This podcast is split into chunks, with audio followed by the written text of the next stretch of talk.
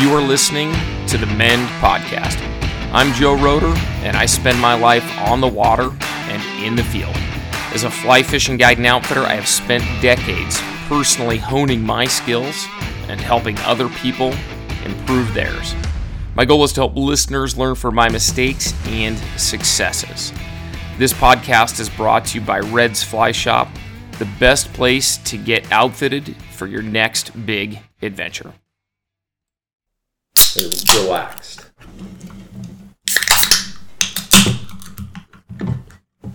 Cheers, boys. Cheers. Great trip in Campeche. Although we're not Campeche, Campechanos. Campechanos. Campechanos. Well, welcome. This is the Mend Podcast. I'm here with uh, Bobby, shop manager Bob. Here I am. Glad to be here. Talk about uh, some baby tarpon fishing. First time on the podcast. Second time on the on podcast. the Thank you very much. sure everyone remembers our uh, talk about Christmas Island a couple years ago. Yeah, you know that thing actually. Uh, I think the listening on that's picking up now that uh, you know the island's open again. So, Bob, you're set to go to Christmas Island June 13th. In June, yeah. Uh, man, fingers crossed we're gonna get there this time. Uh, it really looks like we are. So uh, can't can't wait to do that. Now, how many times have you had to reschedule this trip? Oh, I a number of times, uh, maybe three times, and you know everyone else that's going too, the guests included. Um, and so I think everyone will be pretty stoked if we finally get there. Um, and it's looking like we will. Yeah, I had to. Uh, I canceled my May trip, and it looks like that flight might go. But I think we're both kind of feeling like a couple. Let the lodge run a couple of groups of guests before Reds shows up. Like let them work out the kinks though, because I don't think the fishing's going to change that much. The fishing's always been good, even when every lodge was booked full every week Yes. it was still great. So I'm not really worried about the quality of fishing, but we want to make sure we have some food, drinking water. The boats are running. Yes, The guides are dialed in again. yes, the guides. They've got sunglasses. yes, yeah. You, you, Bobby's got a little. What's part of your? uh It's unscripted, but you get, you're gonna have to have a little guide care package. Each guest should bring a little care package for their guides. Oh yeah. Um, you know, we're gonna have to bring a backup pair of sunglasses for you for the week. And if your guide doesn't have glasses, you give him your glasses in the morning because it's in your best interest for him to see, obviously. But Cheap sunglasses. You want your guide wearing cheap sunglasses? I sure don't. I want to catch more fish, bud. Um, but uh, yeah, sunglasses. You know, uh, if you can, bring another pair of boots. They're always going through their their wading boots, and they love uh, they love pants. You know, light lightweight pants to guide in, and lightweight shirts. And with the island being closed for the last few years, and they haven't been getting a- any additional clothes from outside, so you're you'd have to imagine they're they're going to be needing some uh, some new apparel. yeah. So you're you got some old hiking boots laying around the house. You're gonna bring for them. Uh, I'm gonna I'm gonna see if I can't get them a new pair of flat sneakers. Yeah. Thank Yeah. you, Simms. Yep. This podcast is sponsored by Simms Fishing Products.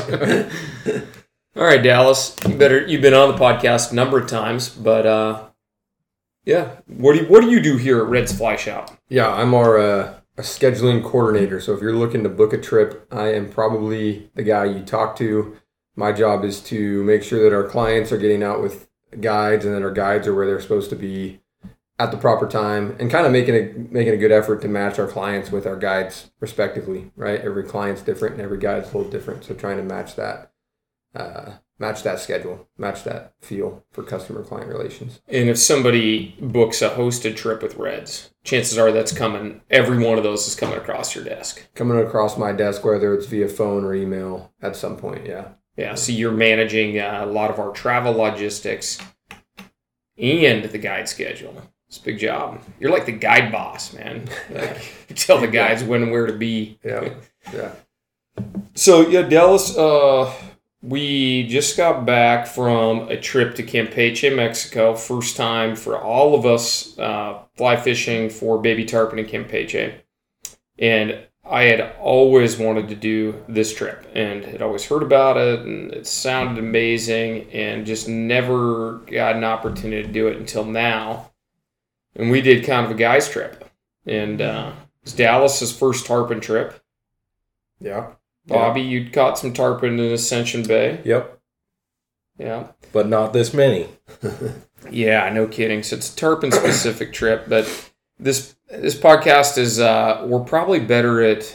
I think we'd all agree we're better at educating than entertaining. A little bit. Yeah, so we're gonna try to like kind of stick to the nitty gritty of like, is this trip for you? And if you're going baby tarpon fishing, like what are some of the the things we learn and kind of some of the hot tips? But uh, Dallas, run us through like the logistics. Like uh, for a lot of folks, like Campeche is interesting. Come at it from like this isn't like a two week trip. It's not like a ten day trip. It's not even like a, a week long trip. Yeah, I mean, logistically, this this trip is appealing, especially so Bob and I both have little ones, so we've got a a small family that's growing. So this trip logistically makes a lot of sense because you're able to. The travel's not crazy hectic. You can get it done uh, relatively easy, uh, and you can fish for anywhere from you know three to six days. And we ended up doing, I guess it'd be about four days of fishing. Travel wise, very easy. You fly. Uh, for us, we flew in from Seattle to Dallas, uh, and then Dallas into Merida, and then from Merida you grab a, uh, a van ride. It was probably I don't know hour and a half. Yeah. not not, not too bad at all. Into Campeche, uh, and then on our departure day, we got a morning of fishing in. Got a van ride back from Campeche to Merida, and then reverse Merida to Dallas and into SeaTac. Uh, there were a couple options you could go. I think it was Mexico City, and then actually fly into a small airport just outside of Campeche seemed like that was a little more hectic of travel uh, and trying to go through customs uh, through the Mexico City and all that seemed a little more challenging than doing it in Dallas. Uh, so yeah, for those people that only you know they'd only have a couple of days, you know, logistically, if you're trying to fit in a five day schedule or maybe even a six day schedule, uh, this trip fit right in the the sweet spot. Uh, three and a half days, four days of tarpon fishing. I think we got to see almost all of it uh, and had a really good time doing it. I mean, I think by the end we were we were pretty stoked uh, and kind of ready to be home a little bit. Uh, so yeah, logistically it was. I don't know. I haven't traveled a bunch for destination travel. I think it was. What about for you? That- Yeah, uh, fairly easy travel. Uh, you know, the Ascension Bay. Everyone always talks about that one's got that super long, bumpy van ride. That's a real pain in the butt, and didn't have any of that. So yeah, I mean, it was a long day of travel, but um, nothing was too out of the ordinary or or or, or really difficult.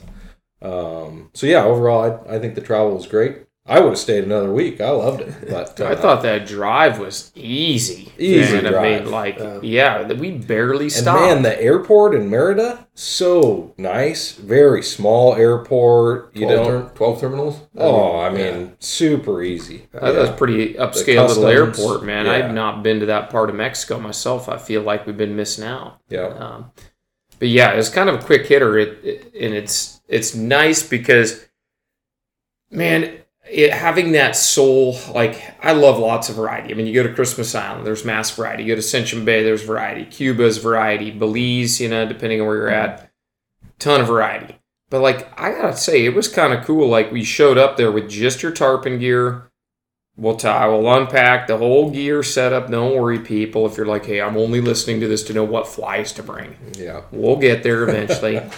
but just packing exclusively for tarpon really made the trip a lot easier. And also, you could go on a four day trip and focus just on tarpon and feel complete. Like, I would have stayed another week too, but I felt like the trip was complete after three days. I was like, man, I'm like, I wasn't bored, but I was like, you felt very satisfied. You know, you had Yeah. plenty of opportunity. We stuck some fish, you know, landed a handful. Um, but you weren't spreading yourself thin, racing all over the bay, uh, or you know, jumping from the mangroves to the flats, trying to pursue different species and jam a lifetime of fishing all into one week. It was like you just go there, catch some tarpon, have a great time with your friends, get good at your tarpon skills. You know, I agree. Yeah. Yeah. I got a lot better at just the repetitions on fish, fighting the fish. You know, what do you do when they jump? What do you do when you hook them? Um, which I thought was very valuable. And you would not certainly you could you can work on that stuff if you have a lot of the variety, but we were just so focused that I felt like you could try different things back to back and learn from your mistakes. Yeah, it's not like we were jumping from a bone, an eight weight bonefish rig to a permit crab to you know a tarpon fly and then screwing every one of those up equally well. Yeah. If you screwed the tarpon thing up, I felt like if I missed a strip or hook set or you know misread a red a fish or a cast, I got another shot and I could immediately rectify it. Like I've done a fair bit of tarpon fishing, but man, I agree with you, Bob. Like we could all see our skills by day four, like we're super sharp. Yeah. You know, like if you're gonna go to the Keys or you're gonna do like really high stakes tarpon fishing, I can't.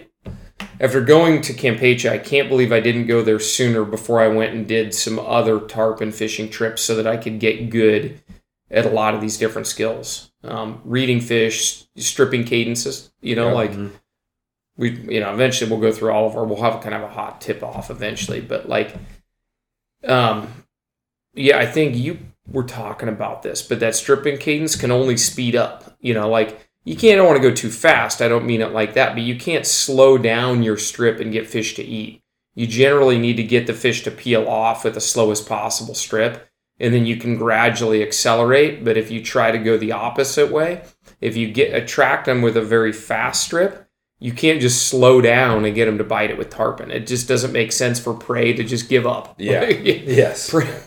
oh, you got me. I'll just stop and be devoured by you. it doesn't really make sense to the fish. So there are some of these little intangibles that you just begin to do without really processing it like that. But you just but through execution of seeing fish and a lot of sight casting there. I felt like we were all doing that stuff by you know day three, but didn't realize we were actually doing some of these things. Yeah. It just became innate, you know, at a certain Correct. There's just no distractions, right? There was no distractions to go and chase permit or change what you were doing or any of that kind of stuff. Or all of a sudden you see a barracuda and everything else stops. Yeah. You know, It we was- were just after those tarpon. Yeah. Yeah, and if yeah, I feel like we all got really good at it. Uh, yeah, I guess we should probably just unpack the trip maybe chronologically and kind of go through our each day and kind of how it works, just so people can follow along and see if this is a trip for you. Uh, if you're listening to this, like we can't recommend enough, like jump on one of our hosted trips. Um, any one of us, especially Dallas and Bob, we run hosted trips down there where we're alongside you. Um, alongside you, not only fishing, but just leading the entire group and making decisions on behalf of the group to keep you efficient. So, uh, but either way, whether you can find a hosted date or not, uh, we want to help people realize that one, this is an affordable trip. It's not Cuba. It's not the Seychelles. Logistically, it's not even Christmas Island. I mean, I think most working folks that um, you know, the work hard, play hard, anybody can afford the Camp Campeche trip. So I think that part is really cool. It's a little shorter. So maybe you're with a spouse or somebody who doesn't want to, you know, go for seven nights and six days, you know, kind of that standard salt itinerary. I mean, the trip makes a lot of sense in that way. And then the gear set wasn't real complicated. I felt like, you know, like we outfit people for a lot of trips, but man, I've, we packed for this trip, we packed super light. Pretty light. Yeah. Um, yeah, in order to stay on task, we did a variety of different things. Like as far as uh, to reiterate flights from the U.S., you'll typically go from Dallas to Merida, and then a short drive to Campeche, just to let people know it's a one-day travel thing. It's really easy. Uh, but we did a variety of different methods. I carried on. Think Yeah. you you guys all carried on on the way down, right? We carried on on the way down. You have to check your rods, your tippet, your pliers. Joe learned that the hard way on the way home. Oh boy, did I! Um, but uh, yep, you got to check those uh, rod, pliers, tippet on the way home. Uh, Mexican uh, security does not like those items, so got to check. Plan on checking a bag on the way home. But yeah, on the way down, uh, yeah, easy. We we just uh, we just fit it all in carry-ons, and um, and that was that was slick. That was real real easy to do. Not a lot of gear. I brought I mean, if you bring two rods, uh, two reels, you got a couple dozen flies. I mean, that would be on the low end, right? But you could get it done with that. And uh, we we uh, man, I mean, a couple spools of tippet, and that's about all you need in a pliers. Yeah, we'll put a packing list in the uh, the show description. Then this this podcast will also appear. You might be already on the blog article that this podcast will be embedded into. But yeah, I felt like uh, you know let's just let's run through logistics and we'll kind of circle back to gear. But you you know going down, I mean, we all carried on, and I think our plan was sound. You know, as far as carrying on on the way down and then checking on the way back. Yeah. Uh, but yeah, I, I carried my you know it was it was the double standards on that security coming back were insane. Yeah. Yeah. Like I could have my reels, but I couldn't have my tippet. You know, like didn't add up. Yeah. it didn't add up at all. It was like they're doing their best. I'm not you know I'm not complanatory, but you know like when it comes to carrying on coming out of a foreign country back to the U.S., there's just there's gross inconsistency there. Yeah. The Uh, only thing to note there is, I would say plan to carry on on the way down with a with a back with in the back of your mind somebody out of maybe the the two of you is gonna have to check rods on the way back. So don't forget about that on the way down. Like for instance, Yeah. Bob took the rod vault, so it was nice to be able to him and I split the rod vault and we just checked it on the way back. So just plan for that on the front end, but I think carrying on the way down is the way to go. Very quick. yeah, as a pair, like assuming people are traveling in pairs, be it like a spouse unit or just a couple of buddies, uh, you guys did it right uh, because carrying on on the way down is so nice. I mean, everything's faster. You just show up at the airport, you get an electronic boarding pass. You don't have to wait in line, and on and on, and then you have everything you need for the trip right there in your possession. Because our we had a pretty quick layover in Dallas, and I I'm always get a little bit nervous on check bags on those short Right. layovers. Yeah. Uh, but yeah, you guys did it right. I did it wrong. Um, I coming back out of uh, well, somebody got a sweet set of Simms saltwater pliers out of the deal. I'm not sure which whether it was the lady that took them or her supervisor was eyeballing those things pretty good. Although I did have uh, I did have the state of mind to actually salvage the, the sheath or the in the lanyard Yes, I For- appreciate that. Yeah. you know, Bobby's pliers sheath. What happened? Your yours broke or something. I have the Dr. Slicks pliers and they work great. They're an inexpensive uh, option. But yeah, the sheath, uh, I think I broke it in Christmas Island or ah, Ascension Bay, actually, jumping out of a boat to go chase some fish. Oh. I caught it jumping out of the boat. Yeah, busted that clip. Busted the clip. It's got a plastic clip, uh, which is the one thing I don't like about those.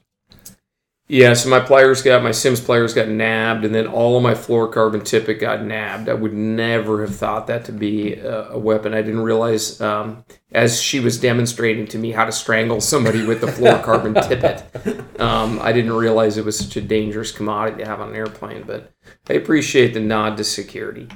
But coming back, yeah, you definitely want to have a plan. You don't want to carry on reels. Nobody had any problem with flies coming No. back, um, but you don't want to carry on reels, tippet, pliers, um, or rods. And I know people listening are probably like, "Oh, Joe, you're an idiot. You carried on your pliers."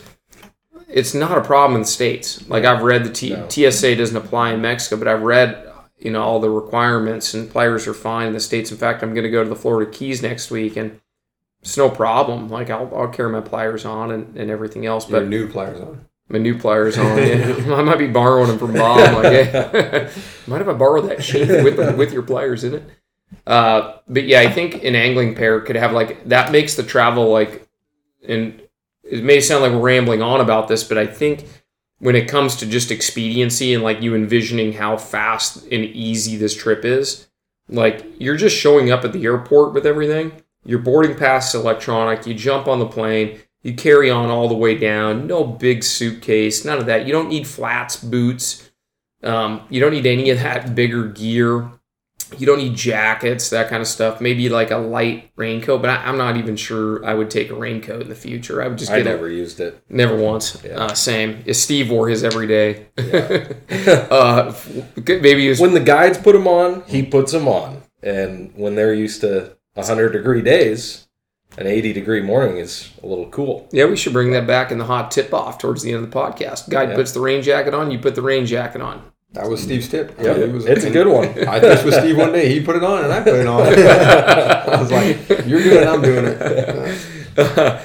yeah, no, is for the, some of those boat rides you could get splashed a little bit, but uh, yeah, I think just I really enjoyed the expediency of just the travel down. You know, we we live, you know, Bobby lives three and a half hours away from the airport. So I mean, our our departure day was kind of brutal because we did not want to go get a hotel at the airport. We wanted to just long ball it. So our flight left at 5:30 a.m. and uh, so we were pretty much like a couple hours of sleep on the road. And I felt like just showing up at the airport and not having to check bags is like it's it's a nice way to travel on the way down.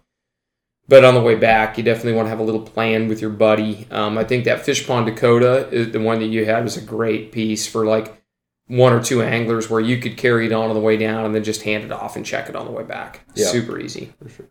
Yeah. Um, yeah. Then as we we dove into day one, so the hotel was really conveniently located. I mean, Cam- Campeche, I was blown away by the city. Oh, I love the city. Yeah. Uh, the layout and it's right on the ocean there. I should have done some Google fact checking and stuff about the history of that city because I feel like we all should have been there before, like on vacation or like to see the Mayan ruins and see the city. Like it's it's a such a neat destination that I'd never realized was even on the map, Yeah. other yeah. than tarpon. But the city is like equally cool to the you know rivals the tarpon fishing. you could go spend three days in the city and not get bored at what all. Never leave the city. I mean, it was it was cool to see the city.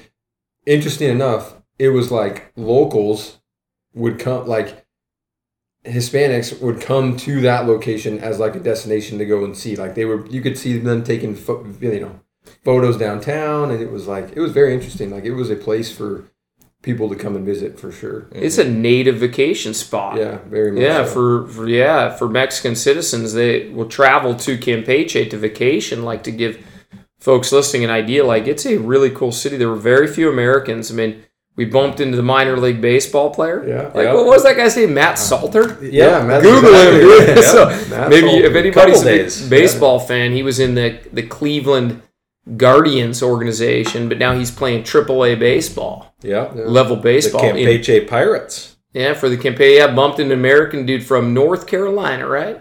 Yeah, that's Yeah, I exactly think so. right. That's the only American that we bumped into in Campeche, isn't it?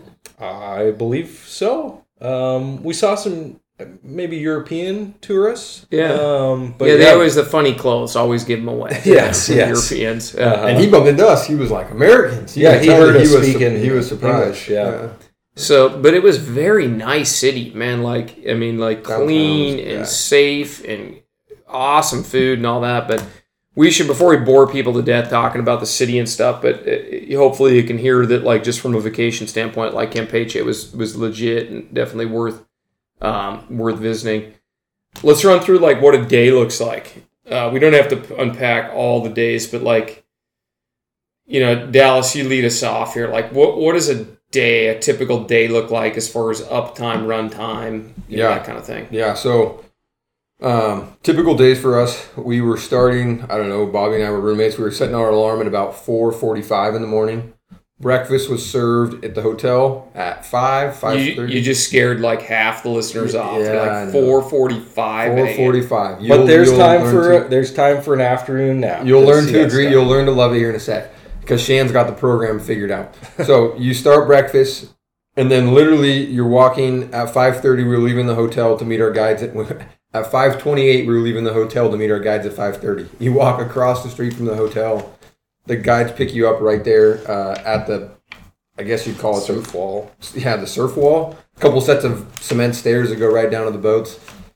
Our runs kind of seemed to vary, but they were anywhere from I don't know, 15 minutes was maybe the shortest run up to 45. One of the guys, Juan, liked to always run a little farther. Uh, very easy runs. I mean, you're only a couple hundred yards offshore. It was a relatively easy run. Most of the mornings you were fishing by 6:15, you know, maybe even earlier. I mean, you caught that first fish on our first day at 6:07 on your second cast. I mean, it was crazy, right? It was a quick run.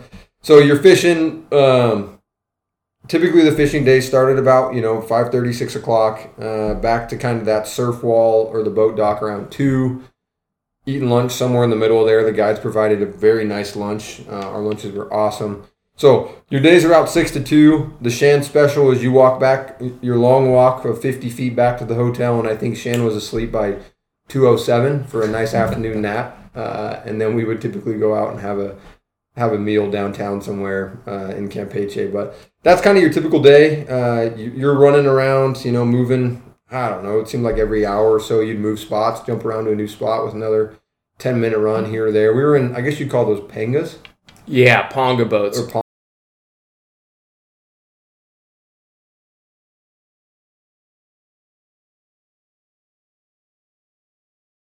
Yeah, Yeah. pan- panga boats. They were uh, they were great to cruise in. They seemed like they cut across the uh, across the chop no problem. Very comfortable for two people. Very Yeah, those are like 23. Yeah, Ponga, Panga. I don't know. You know, we need to actually take out a little survey of the guides when we're there and ask them to pronounce, hey, what kind of boat is this? Never asked. Yeah. Yeah. Oh, you know, uh, yeah, so we should, before we get too off track, Dallas had some really good intel there. And we are drinking Modelo. You, you know, the Man. L, the L is pronounced in Modelo. I try to say Medeo, and then the it, sort of the barman always says Modelo, like an American. Uh, but before we get too far off track, we should unpack. Like fishing days, I felt were quite full, six to two. Highlight highlight was in the morning, whether tides were high or low, because we saw the tides even as little as four days change quite a bit. The timing of the tides. Um, so. I was really surprised because a couple of times I just remember going back through some of the um, the backside of a couple of those bars, racing along the mangroves, and I think the last day we had to turn around and go way back around, and the day before it was not like that about the same time. Yeah. So the tides, regardless of the tides, um, I don't think that you want to try to out, you can outsmart yourself in a hurry trying to choose saltwater trips based around tides. The weather, the attitude of the fish, the temperature, there's a lot of things that impact fish hunger outside of the tides. Now, I won't, if you're an expert on tides and you've lived in Florida your entire life and etc. sure, great. You know, tides for tarp and a permit and that kind of stuff. But there are a lot of other factors at work because the time of day that those tides shift, weather patterns nearby, there are too many factors. I think you go on a trip when you can go on a trip as long as you're not there on a terrible, you know, some type of extreme tide or something like that. But the mornings were definitely the hot time to be out on the water. The fish were snappier, they were exposed, they were out of the mangroves. And we didn't have a lot of wind, I wouldn't say. It it sounded like we, we actually had a little bit stronger winds than they might typically have. Um, but I didn't find the wind to be a huge issue. It's but in the mornings, I guess what I'm saying is in the mornings it was dead calm, and you could see those fish rolling, and uh, and that's when yeah we were having our best fishing, I would say. And then as I don't know if it was time of the day or if it was because that wind was coming up, uh, but they certainly got harder to. Not hard to see, but at times they were harder to see the fish rolling. And if the wind really did come up, then you would go in the mangrove sloughs and the channels and uh, get out of that wind. So it's not like it's gonna. It's not like that wind came up and it, your day was over. You just changed how you were fishing, um, which which I thought was pretty cool. But yeah, that that morning up until I don't know what it was 10, o- 10 o'clock or noon uh, was very calm. Uh, Well, we were fishing. I mean, we were throwing casts a couple. The first morning, I think you said it by about six fifteen. Yeah. We were throwing casts. I mean, that sun wasn't even in sight. I mean, it was still Oh, before sunrise. too. yeah, And uh, yeah, the morning. I mean, tarpon or crepuscular. Is that right? Say that again? Crepuscular. Hmm. Crepuscular. I'm just going to use that word a lot. Biologist Bob, what's that mean? I've There's never crepuscular, there's diurnal, there's nocturnal, crepuscular. Very active in low light Hmm. mornings and evenings, like a raccoon. Okay. Now, a raccoon's probably more in, in the nocturnal realm. I don't know anything else that's crepuscular. Crepuscular, dude. Maybe earthworms? Nah, I mean, I don't know. Mallards. Mallards, man, ducks. Deer. I mean, deer and elk would be. yeah, it's a great, yeah, good example there. But yeah, tarpon are very active mornings and evenings, probably because, you know, for a lot of different reasons. But that morning bite was really good. And yeah, we would jam out of there. Uh, I mean, we were in the boats about 5.30 every morning, which I loved. I love early to bed, early to rise on a fishing trip. I think it keeps the nightlife in check. I enjoy the nightlife. I love having beers in the afternoon, like we are right now. Uh, but I love fishing more. Um, I really and just embrace that opportunity to be out on the boat, hunting for those fish, searching for those fish. You know, hangovers not not acceptable. um, don't, you know, so I feel like when we're up at 4:45, everybody's like, "Hey, let's you know, let's keep it in check. You know, we're here to fish." Doesn't mean we can't have a killer happy hour, which we did, which Yeah. we'll get to in a minute. But we basically like if you're listening to this podcast, we jump in the boats right as you can see you, you basically jam. I mean, all the boats are outfitted with 75 or 90 horse engines, all these pongas, and we just we haul. And you might run as little as 30 minutes. You might run. Uh, the last day we ran down to the marina and fished for some local local fish. We ran about 20 minutes, but you might run an hour and a half, and and the guides are gonna move. But the nice thing about it is you're not hitting wave chop. It's all protected. It's very calm. We're deep in the Gulf on the west end of the Yucatan. They don't typically see big sea swell there. I thought the rides were really peaceful um, and relaxing. You know, I didn't need a back adjustment. You know, when I got home, Right. unlike I've been in Baja before, and man, you just get the snot beat out of you making those big runs. Um, but yeah, we zip out across glassy water, and it was really glassy till about nine or ten a.m. And then that wind would come up, and those fish were just rolling and rolling and rolling all morning. It's so exciting seeing their fins and you know getting in front of a school and like, oh man, there's a group over here and there's a group over there, and the guides are pulling the boat and trying to intercept these groups and one minute you're pulling towards one school of fish and then another one pops up you know closer and you're repositioning for that but that offshore fishing really dominated the mornings and then it seemed like every day about 10 a.m that wind that sea breeze would come in. Not a bad breeze like 5 to 10 miles an hour. Yeah, but just a little, just a little ripple on the water, and uh, yeah, and those fish would stop rolling and then uh, well i mean these are baby tarpon our, our target range is basically 10 to 20 pounds on these fish but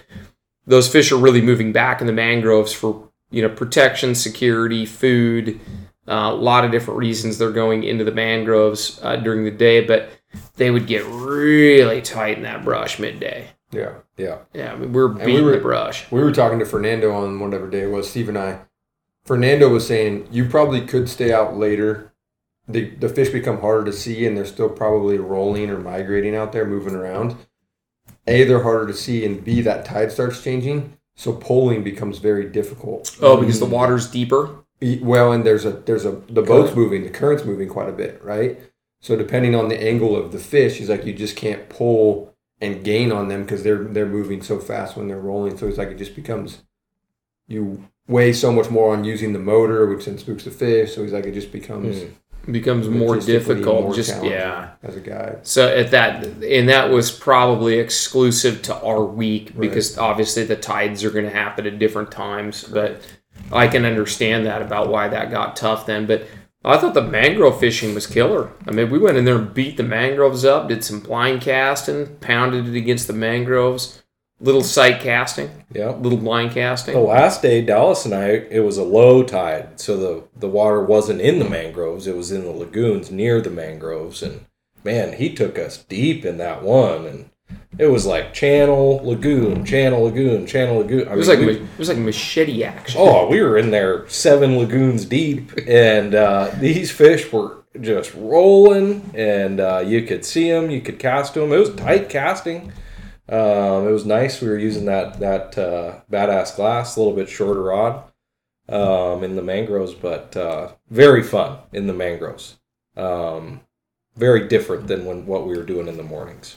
I feel like the mangroves are like, you know, people listening are like, oh, I love hopper fishing for trout. You're like, well, what if the trout were 20 pounds and jumped like hell and attacked your fly like with a vengeance? Like, Yeah, and they're, I mean, tarpon are beautiful. They're clean. And they, I mean, they're just such an incredible sport fish.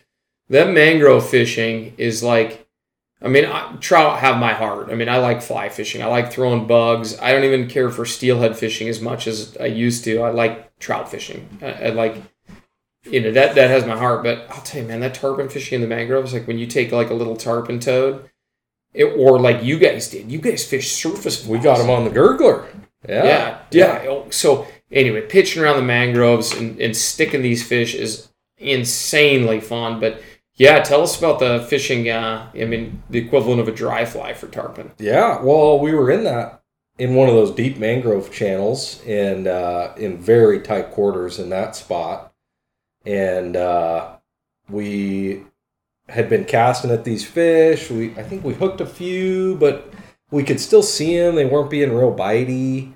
Tried a handful of different flies, different colors, etc. And finally, it was like, well, shoot, let's try the gurgler And they were surfacing a lot. and they were yeah they were rolling still Yeah. and uh man it wasn't very long we tied that gurgler on i mean just a few casts and i got one right away Yeah. You were using that And, Taylor uh, trash fly. yeah the Mhm. southern culture on the fly yeah SCFO. scof SCOF. Southern Yeah. Culture on the Fly. yep and uh yeah that thing and you gotta fish it like a mouse you gotta you gotta wiggle that rod tip to give it that action that was key i thought Hot tip. Yeah. I, I fished it for a while and I was like, Bob, this thing. Or you were just fishing work. like a popper. I was Yeah. fishing like a po- like I was bass fishing. I was fishing like a popper, and then I was like, Bob, how are you? You got to give Yeah. it that. give it that wiggle Yeah. What does the wiggle sound like?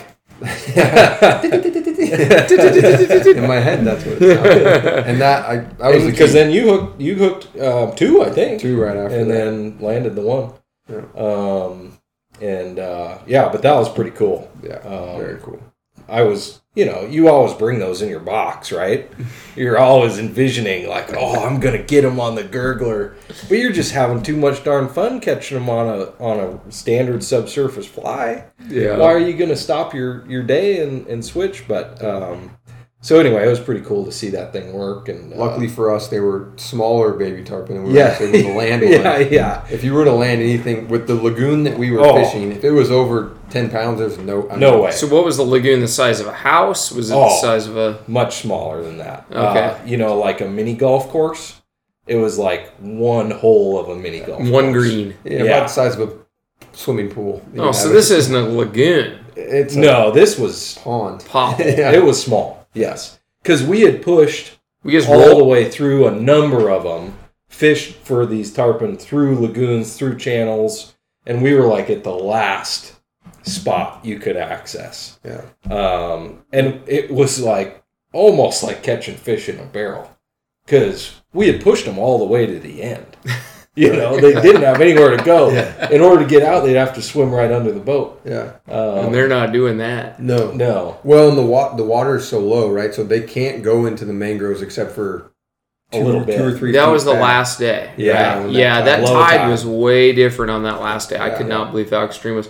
So you guys basically corralled these helpless tarpon back. Yeah. we let them go. You know, it was okay. you think they were like, "Hey Frank, you know, bite this fly a couple times. These guys will be happy. It's your turn." yeah. No, I I was blown away. I mean, I was absolutely blown away by the vastness of like the tarpon fishery down there. I mean, Oh, like you everywhere. look you look at a satellite image of that area, and we did not fish the area I thought we were going to. Like I thought we would run from Campeche. I was just kind of looking at the satellite image. I'm like, oh man, it looks like the most significant lagoons and mangrove, you know, opportunities are going to be to the west. We didn't go to the west once. No. we went to the marina. yeah, yeah, to the marina. That's the only place we went. Uh, but yeah, we went kind of that northeasterly direction every day, and I just could not believe the vastness of it. I mean, it. I don't want to hype it up, but it exceeded my expectations. I mean, I had been built up quite a bit by guests of Reds that had fished with other companies or other travel purveyors and gone to Campeche before, and uh, always came back raving about what fun they've had, and not like in an, not bragging about it, not you know like hyping it up, no arrogance, no like, whoa, look what I caught, you know. No, it was like they come back from Campeche, and like for us, the fishing was great, but I kind of have a hard time putting my finger on exactly what the best part of that trip was because that that dining scene was really really great. Like I thought that was a really nice change instead of eating at the lodge every night, family style, which can be fun. but you don't really get to experience the city and the night. You know, not, we're not staying out late, but you don't really get to experience that cultural flavor. Uh, but we ate at different restaurants every night, and it was so much fun. I mean, the stories we have, free snacks, dude. Oh yeah, that Yeah. So let us let us say this: like in Campeche, very little English speaking uh, in Campeche. yeah, Very limited. The three of us are terrible in Spanish. Thank goodness Steve is you know pretty good. pretty good. He's conversational, and uh, Tony wasn't bad too. We know enough to order at restaurants and communicate and get by. Like that, that was no problem. I don't want anybody to be intimidated, but you definitely it was a fun experience being in some place where you had to make a few decisions and figure out how to tone back your Spanglish and your English to communicate your point. And we yeah, had like when we tried to get a haircut at the barber. yeah, yeah, the haircut know? is a great example. Or when we tried to get fish, or chips and salsa. Yeah, Dude, there's so many. there's so many funny things that happened. Yeah, Tony, we were at Lapa Lapa, kind of a sports bar in Campeche. I think that was the first night. yeah. Tony says, oh, "I'll take care of the ordering, boys. We're just gonna get some appetizers. We're gonna have a beer, and then we're gonna go to the real restaurant, which was La Pigua, Yeah. which is way fancier than I thought it was Yes, gonna be. very Like, fancy. very high end." Yeah. Yeah. not expensive, but very high end. Yeah. Like I mean, we were we were underdressed for sure. But um, yeah, Tony says I was actually gonna get the chips. You know, I've been working on Duolingo. I got like a 18 day streak going. I'm gonna take care of this. Tony says, "No, Joe, I'll get it." Orders those nachos, dude. Well, well, we were after chips and salsa Chips and salsa. and Yes. some beers. Yeah. we wanted a little thing of guacamole and a little thing of pico de gallo. And what came back? It was a, a platter of nachos. There must have been two pounds of cheese, pound of chicken. I mean, it was the size of a cookie sheet. Two And we of got them. two of them. Dude, We didn't even need dinner. there were six of us. We he he tried to order like a few chips and some gallo. He got two plates of nachos. Six of us didn't even get through the two mountains of nachos, no. and we never went out to dinner like we planned. back, back to the hotel. Yeah. that Lapa Lapa place, I would totally go back there, man. I would go back there and just get beers. But I, I don't think I'd go for that mountain. And Nachos Montana. Yeah. it was like crazy. That was really fun. And then uh, they have a historic that historic district, which we we totally. This is why you should go on a hosted trip now that we've gone down there and sussed all this out because. Dude, the way we walked, so there's a famous Oh. area of Campeche called 59th Street, which is like in the like the most coolest historic cobblestone street from like I mean that architecture is like from the 1600s. Yeah, the late 1600s. Gorgeous. I mean, yeah, I mean, it, The old wall is still there surrounding the old city that they built to protect from pirates. Uh, do you remember the pirates? name? Laurencia, Yeah, Loren- Laurencio. Laurencio, and yeah. uh, yeah, because he, the pirates kept raiding them. So what they do? They built a wall, and it's still there today. It's a UNESCO World Heritage Site. Mhm.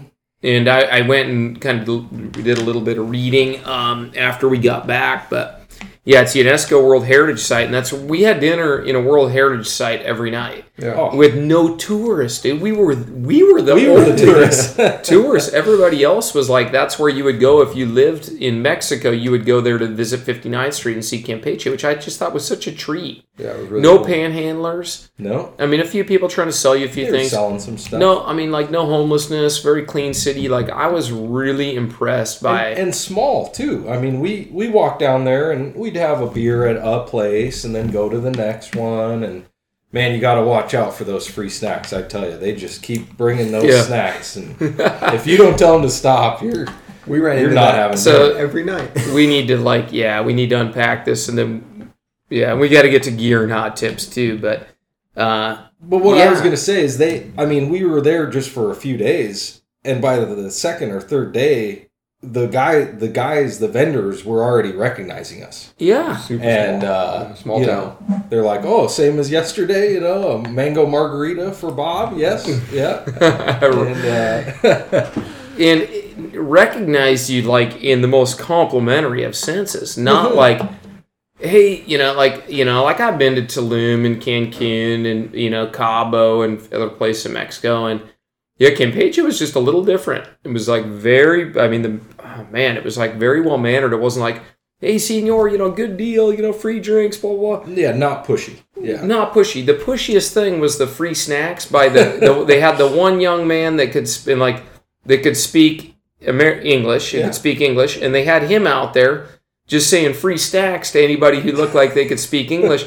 and he said, "Hey, we got free snacks." We thought it was such a joke. We're like, you know what? Let's take him up on this. Yeah. We sat down and we had that that Mayan, that pumpkin seed Mayan appetizer. Yeah, kind of like hummus, but but pumpkin seed. Oh, And then we had the uh, the jicama. yeah. Like this wasn't pickled beets. pick yeah this wasn't like some cheap you know it wasn't chips and peanuts Yeah. this was like really unbelievably great appetizers and they got their money's worth out of us by the time we we stayed there a while Yeah.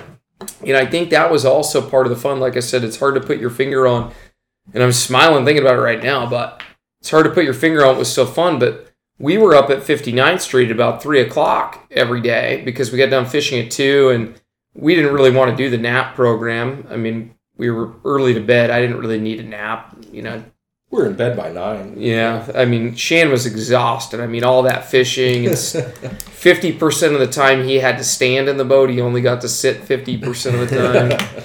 Shan's kind of a kind of a kind of a bear. Shan Uh, can nap standing up though. I mean, he can Yes. do a 15 minute nap, no problem. But we were down at 59th Street, and the first day there, uh, you know, the first night went to Lapa Lapa, and then the second night or the second afternoon, we're like, hey, we got to get up today. We've heard about this. Ev- That's the other thing is we would ask the locals, like, hey, where would you eat?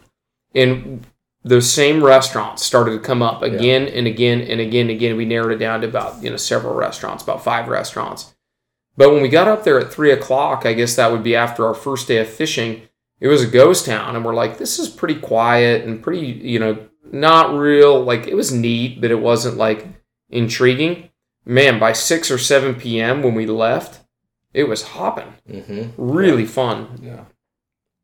really really And fun we weren't there on a weekend. It sounded like the weekends it would get a little rowdier later. I'm not even sure I'd use the word rowdy. We stayed in, on our last night until maybe 10 p.m. Yeah.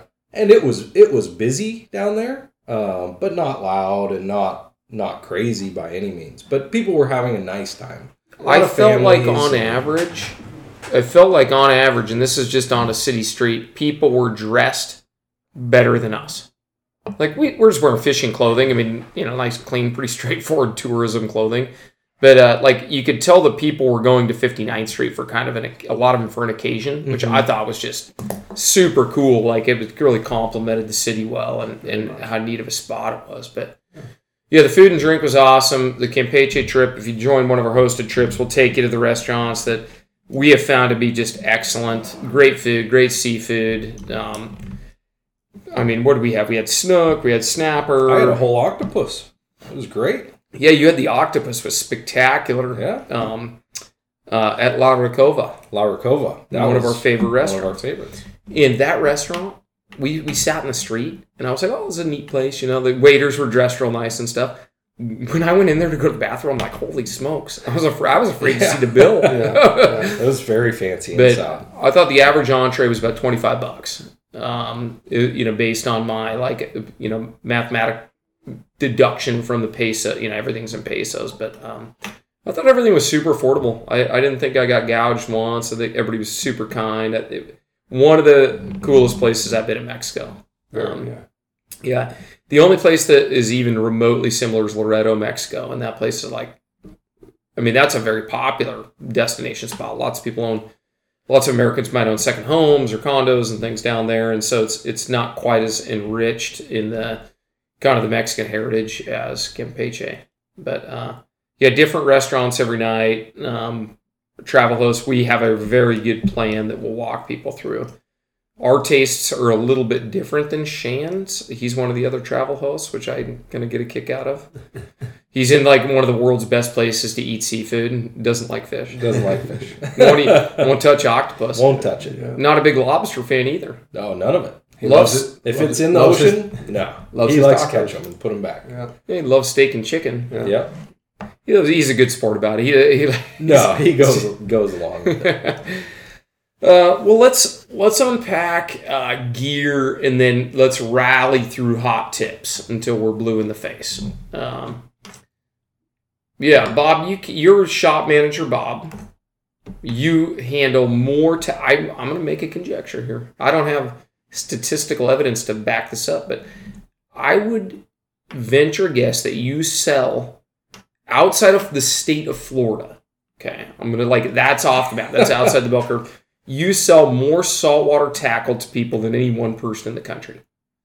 That's that's a statement right there. Uh, maybe so, but uh, yeah, I feel like I'm pretty go- well versed on it at it- this point. Yes. It goes across your desk. So like Yes. it's it's catalog orders, it's live chat, it's email, it's it's stuff that gets escalated. Hey, you know, like one of our staff that are great. Like, hey, I need a second opinion, Bob. This person's going to the Seychelles. They need a GT line.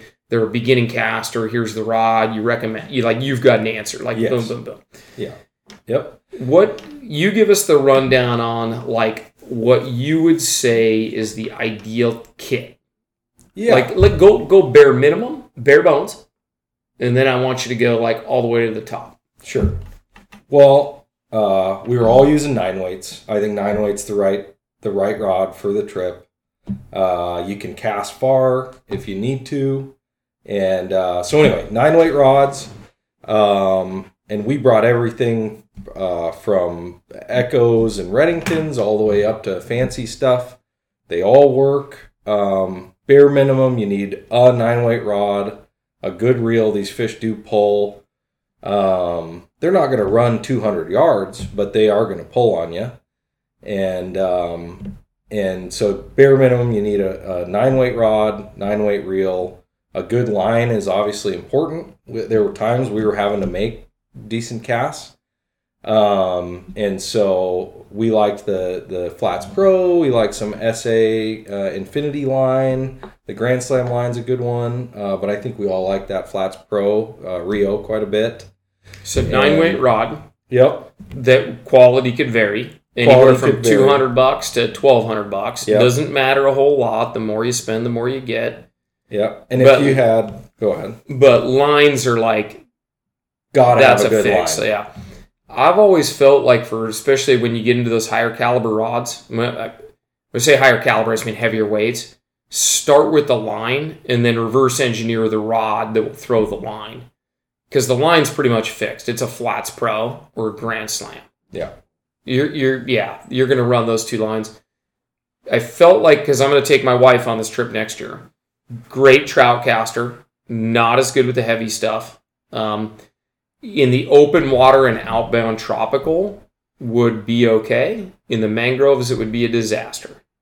Yes. A shooting Yes. head would be really nice in the open water because Yeah. you just need to get it 10 to 20 feet out in front of the school and strip it. But Yeah. the lines were pretty much fixed. And if people are on a hosted trip, you're saying they could bring one rod if they were on a hosted trip. Yeah. If you're with a buddy who also has at least the one rod, right? You need at least two rods for the boat. What if heaven forbid something breaks? Um, I did that. I yeah yeah. Ideally, you each have two rods. I, we all brought two rods. One of them went had a floating line on it uh, that we used a good chunk of the time. Most of the time, if you're just going with the one rod setup, you're going to bring a full floating line. If you uh, if you already have a rod, if you're looking to to go all in on this, you bring two rods. That's what I would recommend. Two rods. One has a floating line. One has that uh, Flats Pro with the six foot intermediate tip, and we like that for in the afternoons. That when that wind would come up, you'd get a little bit of seagrass up on the surface, uh, just some scum stuff like that. Not a lot, but enough that your fly would be getting stuck in it. Your leader would get a, a little grass on it, and you just worry about the presentation at that point. So having that slight intermediate just to get that fly below the surface uh, get your leader below the surface i thought was was very beneficial and it punches good uh, into the wind should you need to do that so having two rods two nine weights one with full floater one with that intermediate tip would be the ideal setup um, and then i think you'd be be covered you know Yeah, and then uh, leader. Leader, uh, what were we running? 40 pound? 40 Uh, just straight 40. Uh, if you want to get fancy about it, you can run a shock uh, leader where you have, um, uh, what was it, a foot of 40 and then five feet of 20 pound for that shock, that little bit more, um, uh, it's it stretches a little bit more. Um, and some guys prefer mono for that. Some guys prefer fluoro. And then uh, you would have another foot and a half or so of 40 pound because those tarpon they don't have teeth but they've got a pretty rough mouth plate. And so they will uh, they will ding up that leader. And it was sometimes it was every time we were switching that out or at least cutting off a few inches and retying because that uh, that those fish do tear, tear up that that six or that 40 pound section um, so anyway that'd be a little fancier uh, or you can just run straight 40 pound. We did try going to 30 pound. I don't know that it made a difference. We The fish uh, were so bitey, it, yeah. it didn't matter. didn't matter. Yeah. Uh, we did lengthen at first. I think we were running more like five or six feet a leader, and then I think we did try a little bit longer. I I don't know that that helped uh, to get the fish to bite, but when you cast in front of them, there were times where, say, you overshot the school, and then you were you were pulling your fly line in front of them. I think they they didn't necessarily like that. They didn't did not. spook. I wouldn't say they spooked No, they disappeared, man. but they turned around and they went the other way, you know. So having that little longer leader just to give yourself a little breathing room on that cast was nice. Um, and a variety of flies, right? Uh, I like the weed the weed guard on the flies. Those are hard to tie. If you're tying them yourself, you can do it. Um, not all um, sold tarpon flies have have that weed guard, but uh, we have a handful that, that we carry and, and uh, we would recommend to you. I assume Joe will put those in a gear list for you. And um, especially for mangroves. especially for mangroves, because you're going to cast into the mangroves. It's inevitable. The best caster, you're going to hit the mangroves. Because you want those flies to be, you're, you're putting them in a hole in those mangroves, sometimes the size of a five gallon pail. So, you know, just the wind kicks or, or, or just, you know, anyone, whoever's a good caster or not, you're going to end up hitting the mangroves and uh, getting that fly out of the mangroves uh, helps a ton immensely uh, with those those weed guard flies. Um, when you're in the open water, ah, it matter doesn't really matter. Um, you get some of that seagrass up on the surface. The the weed guard helps with that too, but um, definitely have some some weed guards in the box. And I, I think you could get by with two dozen flies. I mean, we didn't lose a lot of flies. We didn't really. I, a few of them got got torn up by the fish, but um, not not too bad really in the scheme of things for how many fish we were hooking. Um, Especially if you're diligent about changing that yeah, if you're six inches of, of leader that gets kind of chewed up. yeah, Yeah, just to review, like we're talking about 40 pound test, not because the fish are strong, but you, I mean, like if you go to the Florida Keys, you're going to fish, you're going to land giant tarpon on 20 pound test Right. because they have shark issues and those fish are, i mean, the migratory tarpon can be so big and so powerful. You need a breaking point in there or you're going to break rods or hurt yourself at some point. For the baby tarpon, we use 40 pound because their mouth plate, like you said, is so sharp and so hard that they will jump or pull and they will just literally cut the line. And so if you even use 20 pound, forget about it. They're going to cut the 20 pound the first time they shake their head. yeah, So the 40 pound is for abrasion resistance, not just Yes. strength. Yeah. For anybody who's kind of new to like tarpon fishing. Um, and, you know, I, in the intro, you know, you probably heard some of this, but like this is a really good trip for beginning saltwater anglers that want to get some reps on tarpon. oh, Like- hands down, Yeah, Yeah. it's great. So you're going to learn, like, I mean, what a great week to be able to go, especially on a hosted trip, because we'll do some demonstrations on knot tying and leader setup, and we'll make sense of a lot of this kind of the static that you're hearing here. It'll all make sense when you sit down side by side with the host and talk leaders, so to speak. Dallas, hit clothing. Yeah. Uh, well, we kind of tried a big array of different things, but we found, and this was kind of dependent, I guess, pants, a lightweight pant. I mean, when we were there, it was in the 90s fairly humid. So It was 110 the week before. 110 the week before. So Yeah. warm afternoon. So a very lightweight pant. The Simms Super Light was what I wore the whole time there for the most part. Steve did tend to wear shorts. I don't know Dude, those how. legs haven't seen the sun since he lived in Montana. He Montana didn't even 25. get sunburned. I don't know how. I would probably recommend pants if you're a shorts guy. It's 'cause it's so reflective, dude. Shorts were good. I, we were wearing SolarFlex shirts of some sort. Uh, we we tried out the new Simms ones that Troy hooked us up with. Shout out to Troy. Uh, those were fantastic, but making sure that you were covered. It seemed about at ten or eleven o'clock, the sun was right above you, and you were you were cooking. It Uh, got hot. It got hot. So uh, making sure you've got the right layer of protection. Shoes was kind of across the board. You were wearing a boat shoe of some sort by Simms. You were wearing a boat shoe. I tend to wear flip flops and was just taking them off when it was my turn to be up on deck. Shoes or not, I could go either way. And you were taking them off because the line gets tangled. Yeah, and I tended, I, I found that I actually really like being able to feel uh, the line under my feet. I could see if I was on deck for too long, your feet would get fatigued long term. So I could go both ways, but I liked being able to feel where the line was at if I was standing on it when I was shifting and doing that kind of stuff. But um, hats, obvious. Sunglasses. I think we were almost all wearing either Simms or Costa. Costa Green, man. Yeah, green- Costas, yeah. green lens needed it i did bring a rain layer i did wear it one day when we did our long run probably wasn't 100% ne- like a necessity you could definitely It sounded without. they, they were saying that it might rain on you. Uh, the later into the year you get, later towards uh, in April, May, and even June, you know, you do get some of those afternoon rains, which it sounded like could be good for fishing. It wasn't a bad thing for the fishing, but um, yeah. you might want to have a rain layer for that, I guess. sun gloves. I was wearing a sun glove. I found it nice when you were landing some of those fish to have I like that a sun glove as well. A little bit of protection on your hand when you're mouthing the tarpon or when the line is zipping out there a little bit. Uh, you don't wear sun gloves. Steve didn't wear sun gloves No, I uh you know my my two cents on clothing is shoes wise. I don't like my toes getting sunburnt. I don't like. I used to go barefoot all the time. I feel way more athletic and confident moving around the boat. I mean, tarpon fishing can be a damn athletic sport. I mean, you get those long, tough shots on two o'clock when you got to shift your feet, make a powerful long back cast into the wind at a moving school. I like to be able to shift my feet and dig in confidently with zero slip if that bow's wet. yeah I've I've gravitated towards shoes. I, I historically went all barefoot, but I don't have to put any sunscreen on my feet. And also, this is my opinion. I've never injured my foot, but like man, if I hung up a toenail on an edge of the boat or something like that, man, that could ruin my trip. So it's somewhat of a personal protective piece of equipment, like a good boat shoe for me uh, as well.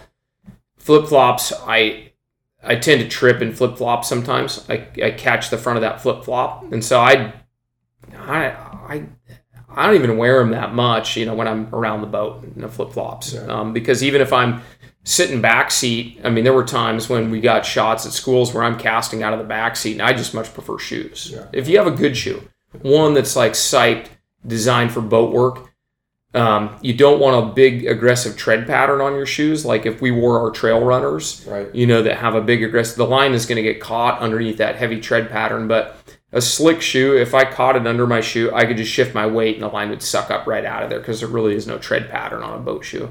Yours were slick soled too with that, Yeah. like it's like a sailboat racing style shoe. Yeah.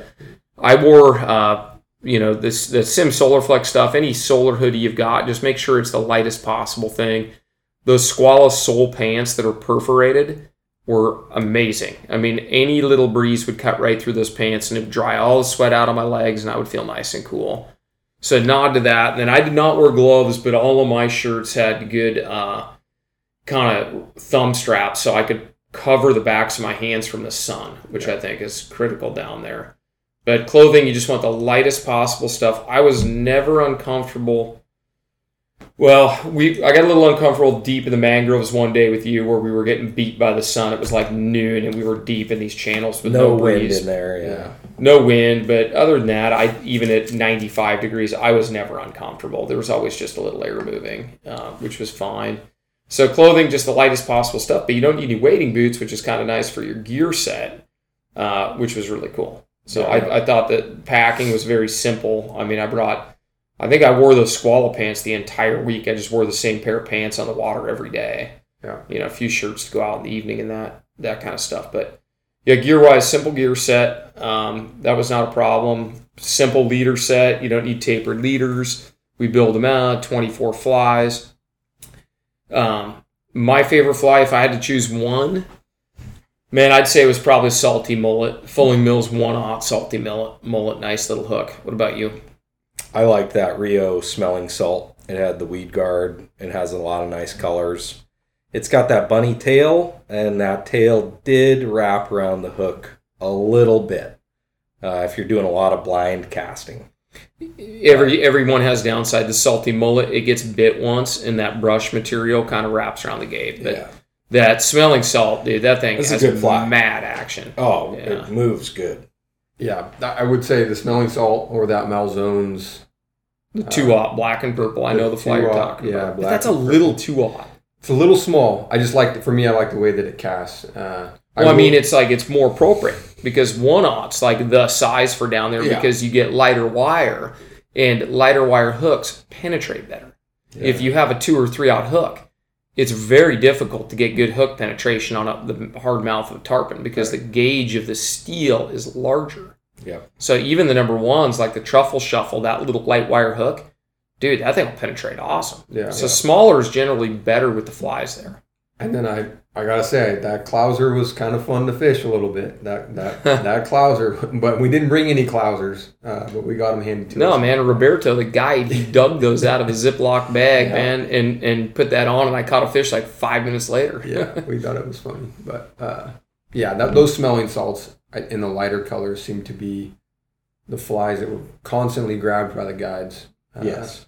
and they like they for some reason they tend to like lighter colored flies, almost unanimous. They didn't choose black as much as I thought they would. I mean, black No. and red's kind of historical. The black, they didn't really reach for we, the black. we death.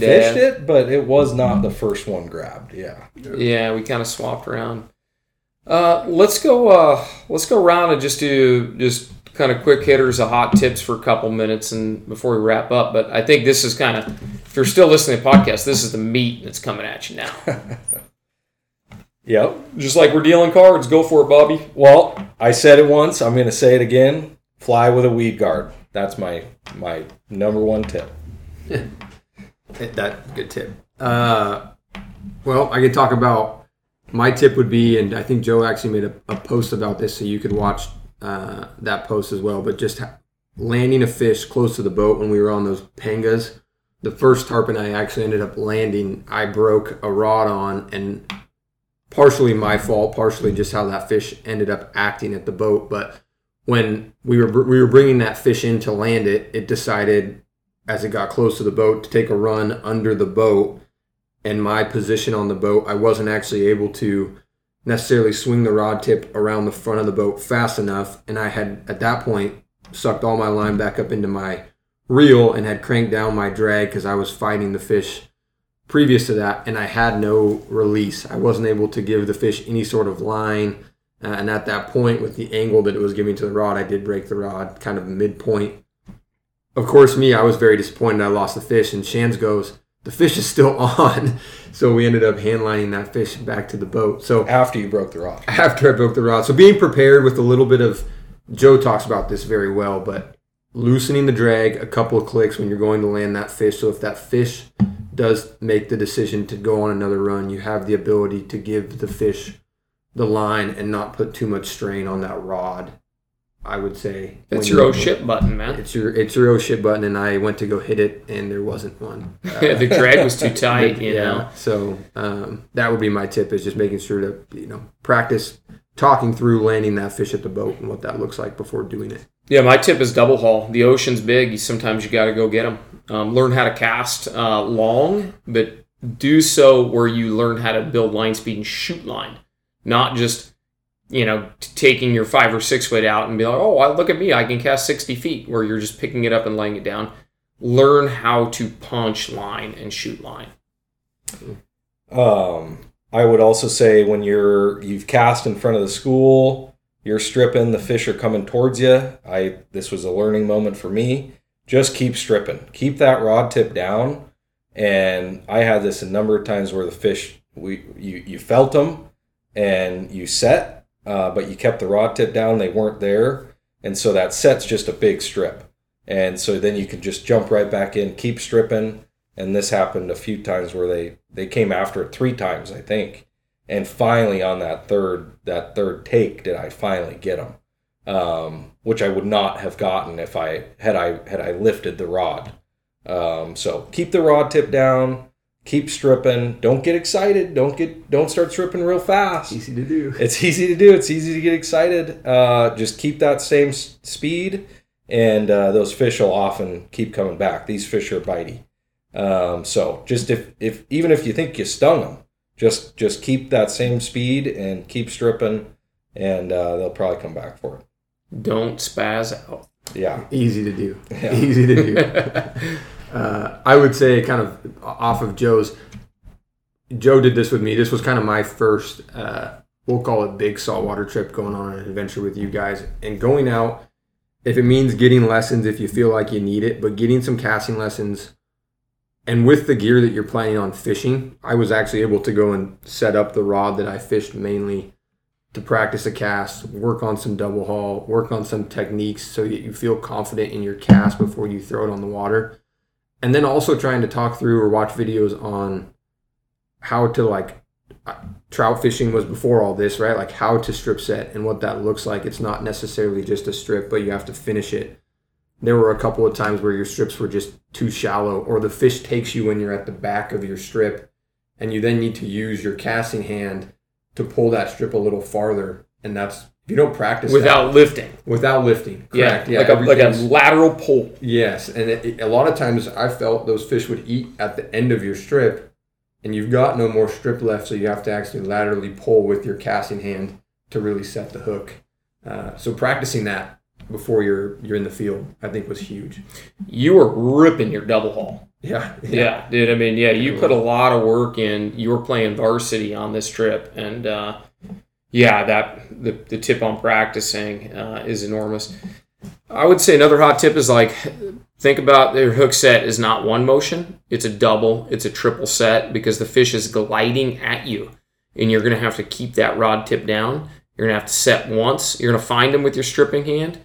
You're going to find them again probably, and then you're going to end up burying it by pulling directly with no rod tip lift with your rod hand. It's the double and triple set. uh, I would build on that, and uh, when you're once you have successfully set the hook, um, and then those fish are going to jump, right? And you see this in those in those videos where people are fishing for big tarpon down in Florida, but uh, dropping the rod when the fish jump, give them a little bit of slack, but then also when you're fighting them, keeping the rod low. Don't bring it up right above your head like you would if you're trout fishing um, keeping the rod low seemed to help them stay hooked. And then one of the things that the guides prompted me to do down there was uh, when you do get them in closer, uh, keep changing the direction on them. So you're pulling them to your right, and then you're about out of that, and then you switch them, and then you pull them to the left.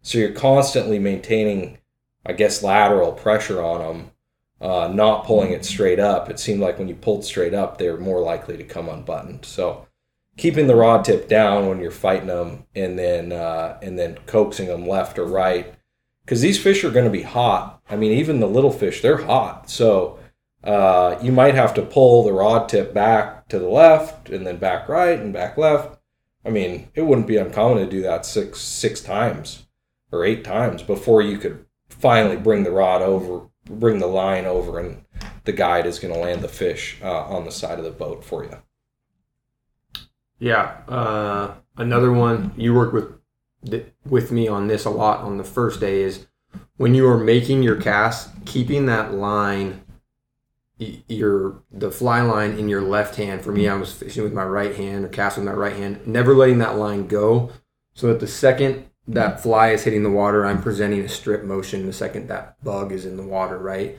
Uh, I feel like I to begin with, I would just cast and let the line or the rod take up as much line as possible and then it would hit the end of my reel and then I would have to go find the line and then start stripping.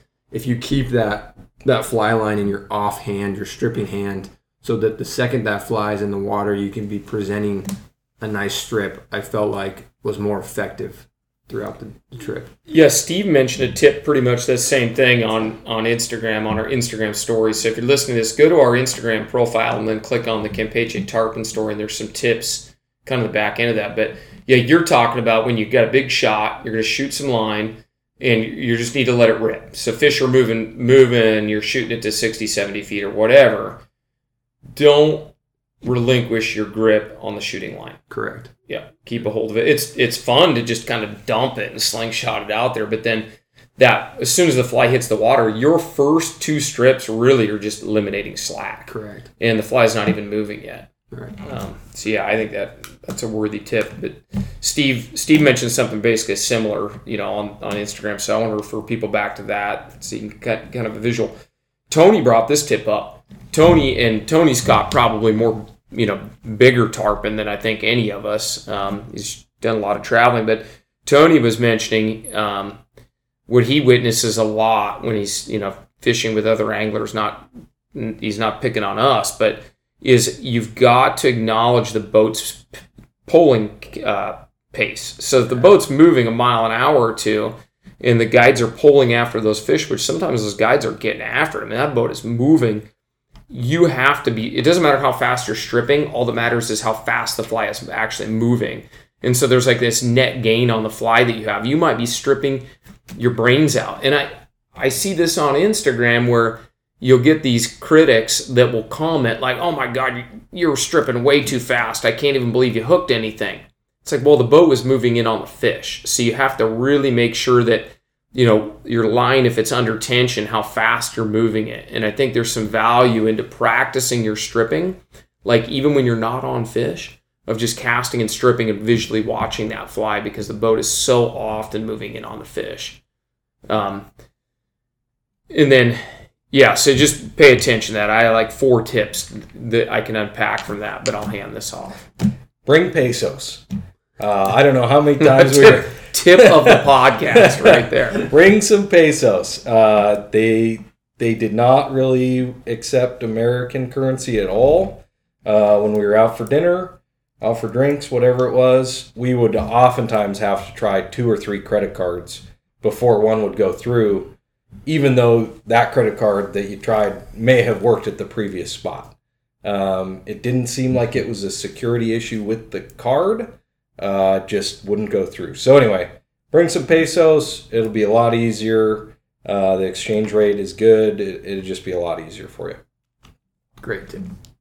Uh, I would say drink lots of water. I can't I can't get stressed this enough. I'm kind of like the guy who pushes water down everybody's throat because I drink a bunch. I think one day with you, I'm The like water Joe, boy, dude. You got a new nickname. Joe, I've peed four times and I haven't seen you pee one. Drink lots of water. I think it, especially for us, it was very hot. You don't realize it, but you're sweating quite a bit, uh, and so to drink lots of water all day. Not just Modelo? Not just Modelo. no, and the guides had did a great job of having plenty of water on the boat. I mean, I think there was plenty, so drink lots of water. Yeah, another tip is uh, I think this is true on any trip, but uh, especially when you got to get up at 4:45 a.m. But trying to make a habit of not drinking after dinner. Go have your happy hour. Go have a big dinner and stuff. But man, don't let those margaritas or the Don Julio run wild after dinner. I, I think the momentum gets going. It's easy to fall into that trap, but. I think we all just love fishing so much. We want to embrace that sunrise and, and be ready for you know action, especially on a short four day trip. I mean, you got to make your you got to make your shots count. Yep. Um, yep, that's a good one. And then um, I would also say I really enjoyed having a, a shorter rod that was good at roll casting, a good roll casting line for the mangroves. I mean, there are times you're going to be in there deep, and um, so you've got your rod for out in the open water that can cast far, and uh, you maybe is your preferred rod but up in the mangroves up close having a, good roll casting line that you can kind of pop it here and there and um, i don't know that did you i think maybe you did land a snook joe No, I Uh, broke it broke off. it off. Yeah. But anyway i mean there are some snook in the mangroves um, lots of tarpon in there And so having a, a slightly different setup that's not meant for casting far uh, is, is a good one to have. With that, I would say, luckily, I didn't have to do this too often, but working on a good a good backhand cast, uh, the guides actually prompted me to do it probably more than I needed to, and these pangas didn't have a uh, a poling deck, so I was able to maneuver, and they did a pretty good job of spinning the boat where you didn't have to. But having a good backhand cast, we used it a bunch in the mangroves. A lot of the times when you come up into some of those lagoons, a backhand cast was the only way to present the fly. Uh, so so practice that before you get out there in the middle of the boat. Uh, I think uh, a lot of people will will kind of wrap this up and just do a few concluding thoughts. But I think a lot of people think a backhand cast is easy. It is it is humiliating. You made me do it that one day when the wind was blowing. You're like, I need you to just throw a backhand cast for fun, and it went ten feet. yeah, I mean the wind is blowing the wrong way. I mean controlling the aerodynamics of your loop in the back cast because we get coddled where the guides constantly set the boat up so that as a right hander you've got a left to right tailwind and it's like it's easy man you'll feel like god's gift to fly casting man you just launch it high in the air and a left to right tailwind is a right hander and it just kind of lays out and then all of a sudden you know the fish pop up behind you like whack-a-mole you know it's like all of a sudden they're here behind you and you got to throw that a really sharp back cast for a long time that was my i mean it still is one of the more challenging things to do but it was a very weak part of my casting game for a long time. I would try to cack hand i mean i can double haul cack handed and do a lot of good things with a fly rod but i think that is anytime you hear one o'clock two o'clock three o'clock from the guide you have to just you have to default to that backhand cast where you immediately kind of pop up and shift your whole stance so that you're actually aiming a forward cast 180 degrees off so that then you can launch a backhand cast with a very aggressive haul and and punch that fly out so that you get good leader turnover. And the line doesn't if you have a big curve like a big S curve or a big C curve in your line you're not going to hook fish very well because even if you strip the fly and get good action the fish is going to pull that big C curve a line straight and you're not going to get hook penetration. Right. So like I hear people all the time, oh we I had eight grabs and jumped two. Those things are impossible to land. Well, it might not have been all about your hook setting or all about, you know, how you handled the jumps, you know, which there's certainly a lot of finesse to that. Maybe it's because you had, you know, you were using 50 feet of line for what should have been a 35 foot presentation because you had that big radial curve in there and you get, you don't get a good, you don't get good hook penetration. So, backhand cast in so many ways. When your line is tight and straight and it's a it's laser beam straight and you connect with that fish, you're much more likely to convert those strikes and jumps to landed fish. In in my opinion on that. Um, don't drink don't drink the tap water. That's an obvious one. Keep your mouth closed in the shower. Don't brush your teeth in the shower. You know, just be smart about your bottled water situation. Um, I avoid salads. There's a little, little tip for you. yeah. Uh, avoid salads. None of us got sick, you know, fortunately. Yeah. Um, but I have been sick in Mexico before. Um, either, you know, it's probably ordering salads, you know, ordering too much fresh stuff. But we didn't. We ate a fair amount. Like all the, a lot of the appetizers were all fresh. Nobody got sick, so nothing to be afraid of there. I would say uh, this might be a, a silly one or sound silly, but uh, good line management is important.